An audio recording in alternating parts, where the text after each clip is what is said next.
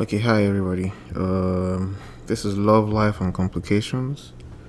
Uh, obviously, from my voice, you know I'm not anybody called David Pyle. I only use David Pyle because I'd like to be anonymous. And I just want to talk about my views and experiences on love, life, and its complications.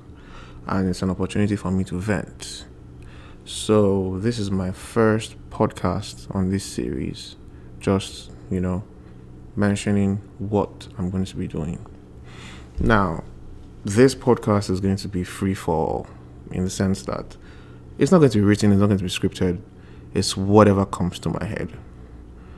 It's just amazing how, as much as it's such a beautiful thing to love, it's also such a complicated thing to love.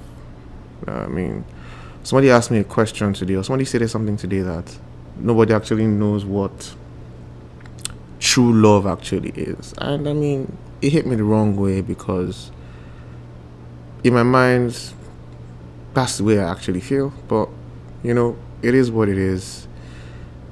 This is just an avenue, like I said earlier, to just vent, say what I need to say, stuff I can't say to other people's face, that I can just say to any other person that wants to hear.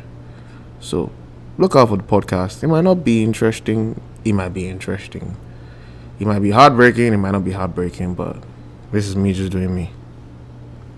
Later.